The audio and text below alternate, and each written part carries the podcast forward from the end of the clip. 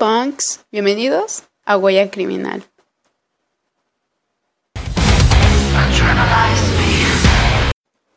Bien, el tema de que vamos a hablar en este podcast va a ser sobre las masacres a, grandes, a gran escala o homicidios a grandes escalas. Este, pero antes de entrar con el tema, quiero aclarar una cosa. Eh, en el podcast anterior donde hablé sobre el caso Peña Cos o el caso Santoy o el asesino de Cumbres, como sea, eh, creo que dije que pasó en el 2016 y me confundí y era en el 2006 y de hecho hasta el video promocional que hice y que subí a Instagram que estamos como huella criminal igual dije que era 2016 entonces una super disculpa es 2006, es 2006 así para super aclarárselos pero está 2006 no 2016 bien ya aclarado eso, eh, voy a decir siete ocasiones o siete casos de estos homicidios o masacres a gran escala. Eh, no es un top así como Dross o, o que lo ponen como del más grave hasta el menos grave, no.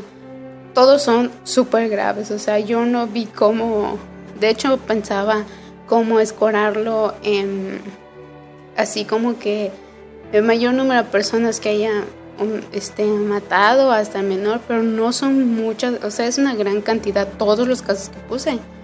Este, son un entonces yo dije, no, pues no lo voy a poner así porque está caro, la neta. Y pues sinceramente en que estuve investigando sobre eso, es muy triste realmente. Creo que en el primero no recuerdo cuáles, mm, me, ganó creo como el sentimiento y como que dejé la computadora unos minutos y ya regresé porque pues sí es muy triste y además está yo muy sensible, comprenderá. Entonces espero que les guste y pongan mucho, mucho, mucha, mucha atención. Y pues ya saben, compartan cada uno de los podcasts. hay podcasts que no están disponibles en Anchor y en o Anchor, como sea, y en las demás plataformas que he dicho o están puestas en el Instagram. En serio, entren ahí, dice dónde están disponibles. de cualquier forma, al final les diré eh, todas las plataformas donde están disponibles. Pero creo que el de la momificación budista no está disponible en, en las plataformas gratuitas. La tengo en Patreon. Y la de caso de cumbres la iba a poner en Patreon, pero no me dejó subir el internet, entonces subo allá un pequeño relajo. Eh, de cualquier forma voy a tratar de subirla el sábado o el domingo. Pero ya saben, esténse pendientes y cualquier cosa voy a ponerlo en mi Instagram personal que es arroba misery y ya saben, en el Instagram de Huella. Holocausto judío.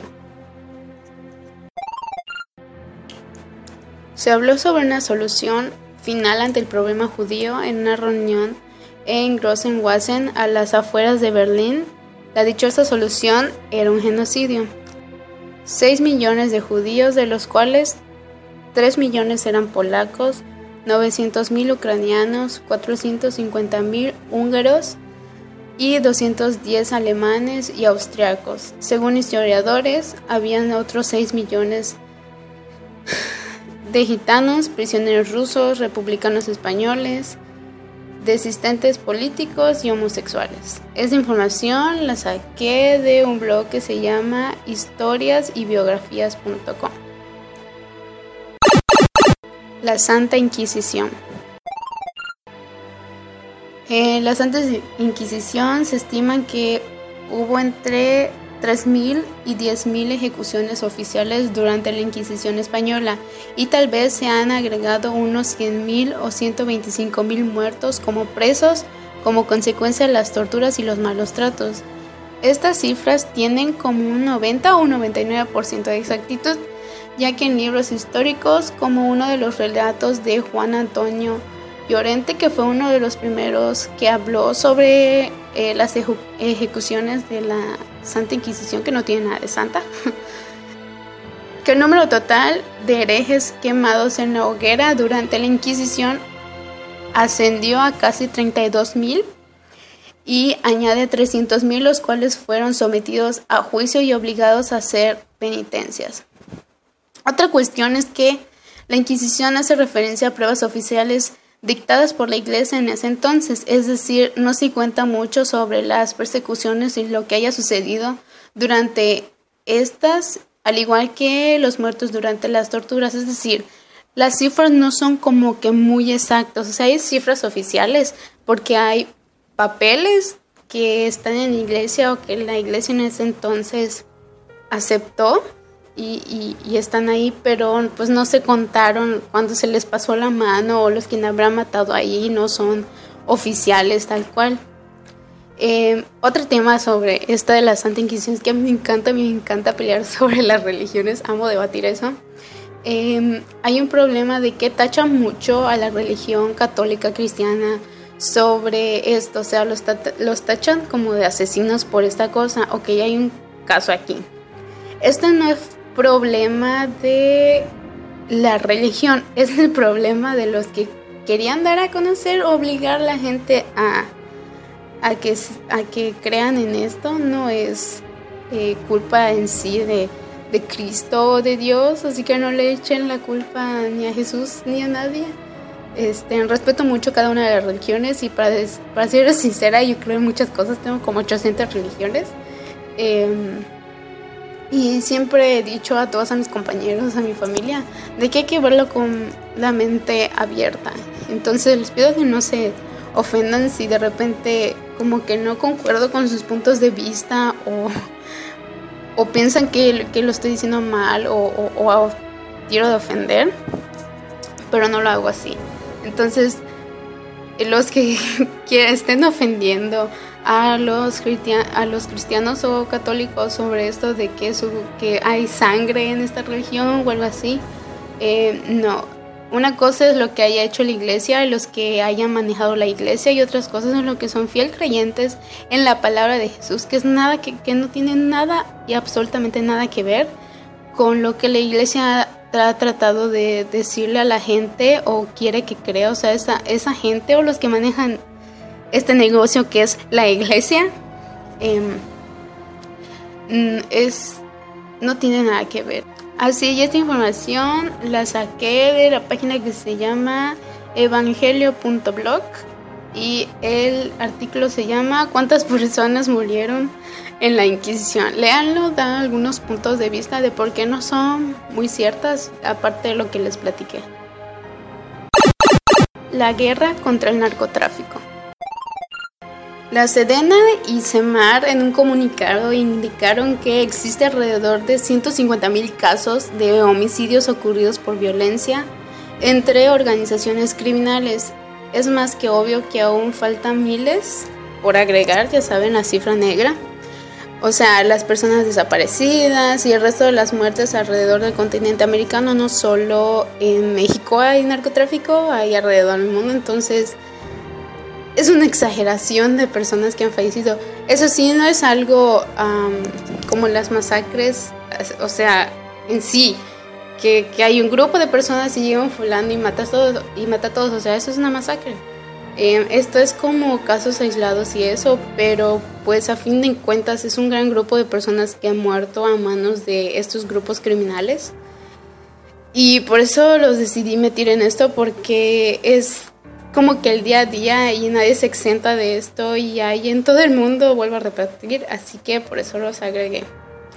Esta información la saqué de Unovisión, que el artículo se llama México aclara que violencia deja 150.000 muertos al año en todo el continente.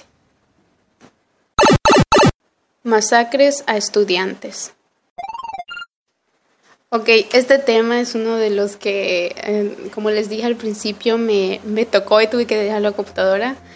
Ha habido miles y miles y miles y miles y miles de masacres eh, a lo ancho de todos los continentes. Eh, no puse todos y ahorita solo puse, como para mencionarlos, eh, Tlatelolco del 68, Ayotzinapa, que es del 2014, Kenia del 2015 y pues las múltiples balaceras que han habido en Estados Unidos.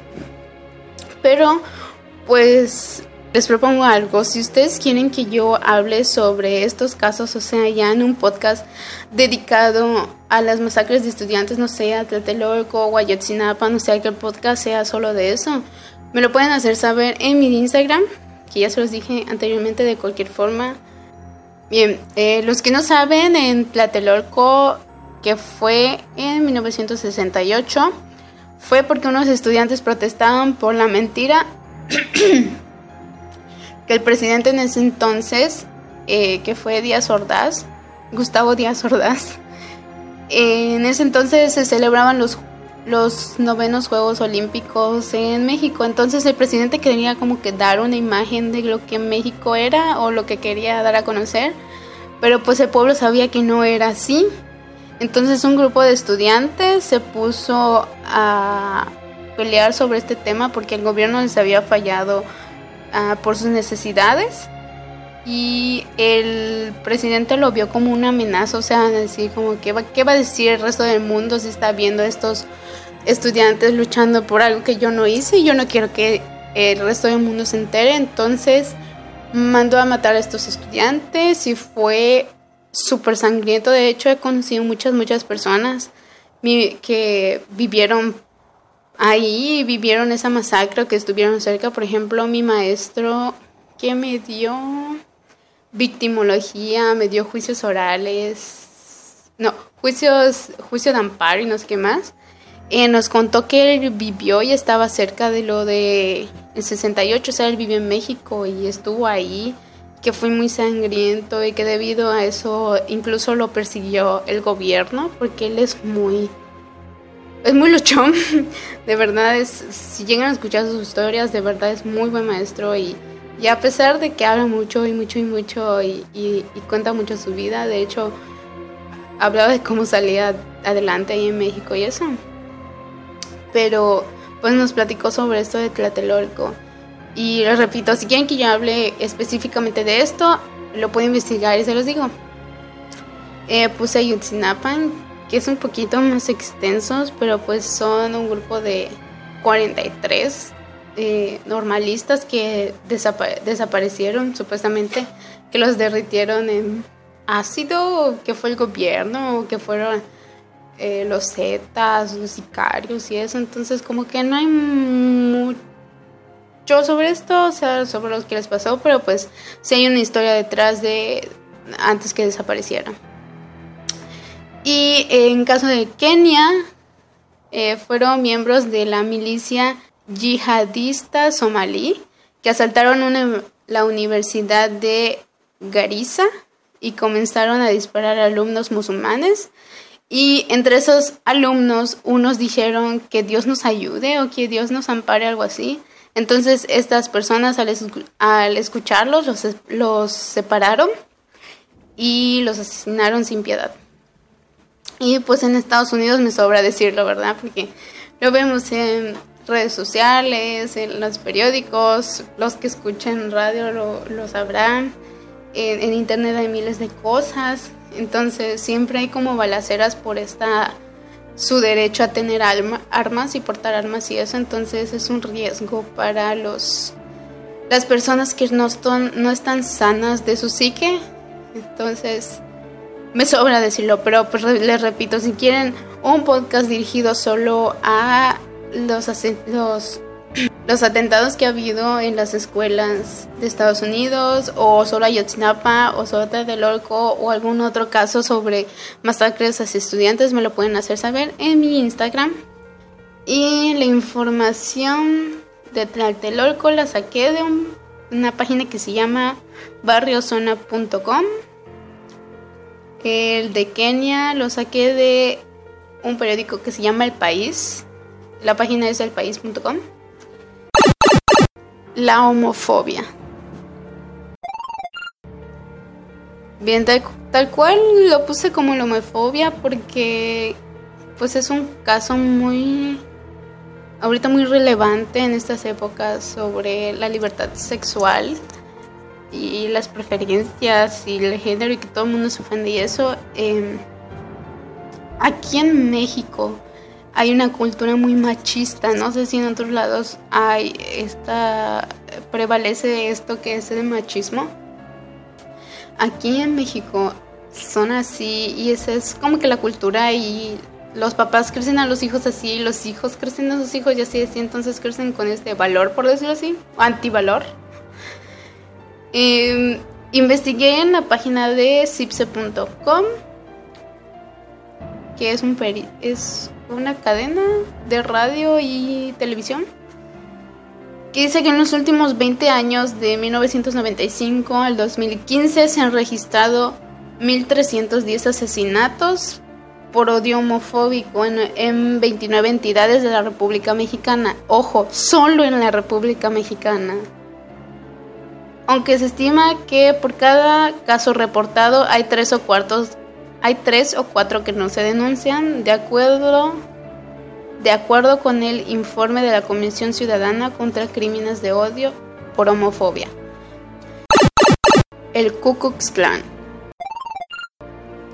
Bien como saben, esta es una secta de personas racistas para resumirlo así, eran como que los alemanes nazis, pero de Estados Unidos, eh, repudian y repudiaban a los negros.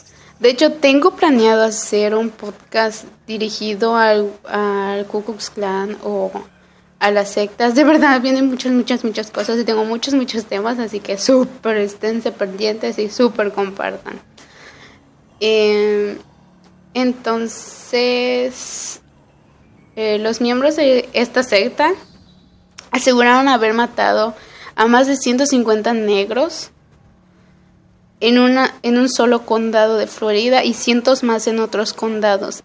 Imagínense, solo fueron 150 en una parte de Florida y el Ku Klux Klan o las personas que son partes de este clan pues no solo hay en Florida, o sea, hay esparcidos por todo el mundo, literal.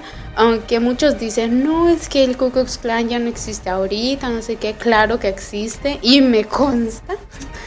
Em, y aunque no con el mismo nombre, tal vez con otro nombre eh, la secta, pero siguen cumpliendo como que estas características o esta lista de que tienen, eh, que tenían esta, este clan a la gente que odiaban. Entonces imagínense, si solo fue ahí, en otros lados pudieron haber dos tipos de este clan y dijeron, no, pues es que nos cae mal el vecino y en secreto matar a estas personas. Entonces, estoy súper segura que, que, han sido muchos, muchos, muchísimos más. Esta información la saqué de Wikipedia. José Stanley. José, José Stalin, que fue el mayor asesino de todos los tiempos, eh, era el dictador de la Unión Soviética entre 1924 y 1953. Fue responsable de la muerte de 40 mil millones de personas en purgas, hambrunas, colectivizaciones forzosas y limpiezas étnicas de ucranianos y chechenos masacres en Siria. Bien, este es un tema que de verdad desde que empezó todo este rollo me ha dejado muy triste. O sea, yo soy muy, muy sensible hacia cosas que le pasan a la humanidad. Les juro, si con el atentado que hubo en Francia, creo que en, un bar o algo así, les juro que me puse a llorar. Estaba viendo las noticias y me puse a llorar. Es muy triste que la gente odie tanto y que su odio llegue a matar a miles y miles de personas y que esto no tiene como un propósito y usen como excusa su religión o su creencia antes que sus valores o eh, beneficiar a la humanidad. En, en, criminología vimos un, un concepto de, de que era de que era el, el concepto de de grupo social o sociedad, algo así, que decía que era un conjunto de personas que luchaban por un bien común. Y entonces no somos una sociedad, o hay como pequeños grupitos de sociedad nada más, porque a veces cuando veo estos temas sobre guerras o gente que se mata los unos con los otros, con tal de conseguir algo, o no lo sé, en vez de ayudarse, luchar por ese bien común para que todos puedan tener lo mismo. Entonces, yo no creo que haya sociedad, o a lo mejor está muy mal ese concepto de sociedad. Entonces, los que no sepan qué está pasando en Siria, o no vean las noticias, o no vean Facebook, este grupo de sirios estaba peleando por sacar al presidente Bashar al-Assad, que había sustituido a su papá. Y estaban peleando porque había mucha mucho desempleo y eso, entonces empezaron a pelear sobre esto y se tergiversó y empezaron a matar mucha, mucha, mucha, mucha gente hasta ahora, que incluso ha habido atentados alrededor del mundo. Y pues ya ven, han, han, utilizado la religión. Por eso mucha gente dice, la religión es el opio del, del pueblo, del mundo, de lo que sea. Pues no, yo digo que es un arma de doble filo, por decirlo así. Tanto te puede ayudar como te puede perjudicar. Pero, pues, todo actúa de acuerdo como la gente lo tome. O sea, si yo, no sé, soy a decir, digo es que Odín, que es súper valeroso y que tienes que ser valiente, pues tengo que ser valiente para matar a la gente, porque lo dice Odín y porque lo dice sí y porque lo tengo que hacer así. Pues claro que no. Entonces, hace poco, o ayer de hecho, que hacía en que hacía la investigación, encontré un artículo, leí un, ah, leí un artículo en la página de Milenio donde acusaban al gobierno sirio de masacre a gran escala. Este artículo hablaba sobre un ex militar sirio que mandó, que mandó 55 mil fotos de 11 mil presos muertos. Estos presentaban huellas de torturas o de ser electrocutados. Varios de ellos no tenían ojos, o sea, como resultado de sus torturas o alguna de sus tipos de torturas. David Crane, que era uno de los que estaba, que hizo la redacción sobre esto de que tachó a Siria de hacer masacres en, en a gran o sea, no lo tiene que redactar alguien para saberlo, ¿verdad? Dijo que ahora tienen pruebas directas en lo que sucedió a, las, a lo que le sucedió a las personas desaparecidas. Eh, hasta cierto punto este ex militar lo que hizo fue algo heroico o no tanto tal vez, porque pues sí fue parte de, de estas masacres cuando él estuvo allí, pero pues también, como les digo, imagino que se habrá, dado, habrá dado cuenta al ser exiliado de, de, de esta militar de, los sirios se habrá dado cuenta de que pues hizo mal y se tiene que reivindicar con la sociedad. Y pues ayudó un poquito mandando estas fotos de miles y miles de personas que que han matado estos militares sirios o esta gente de ahí. Y realmente es muy triste, la verdad. Odio esto que está pasando en Siria. Y imagínense cuando Trump dijo mandó bombas de no sé qué a, esta ciudad y ver las fotos y las imágenes de esta gente. Fue terrible, de verdad. Me, me, me pone muy triste. Odio eso, de verdad. Odio eso. Yo soy una persona muy, muy pacífica, de verdad. Y fue terrible. Entonces, como dice Buda, el odio no se vence con el odio. El odio se vence con el amor. Tampoco digo que manden bombas de amor o vayan a abrazarlos, pero pues yo creo que hablando se entiende a la gente y pues echándole más fuego al fuego no lo vas a apagar obviamente. Entonces no sé, se los dejo a su criterio a ver qué piensan. Es muy triste, pero bueno.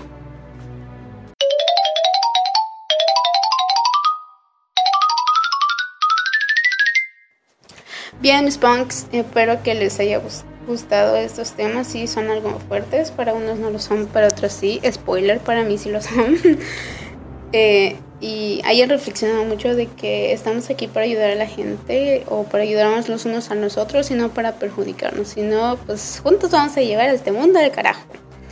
Entonces espero que tenga muy presente este principio que se llama ahimsa en la religión budista, soy budista. eh, el ahimsa es no hacerle daño a ningún ser vivo, incluyendo animales. Yo soy vegetariana. Y por favor, no me echen arena por ser vegetariana. Yo respeto a todos. Yo no estoy ahí a cada rato de, ah, estás comida carne. No. Y pues espero que así como respeto a la gente, me respeten también. Entonces, espero que lo compartan y piensen mucho sobre eso y no se torturen, de verdad, no se torturen, pero pues piénsenlo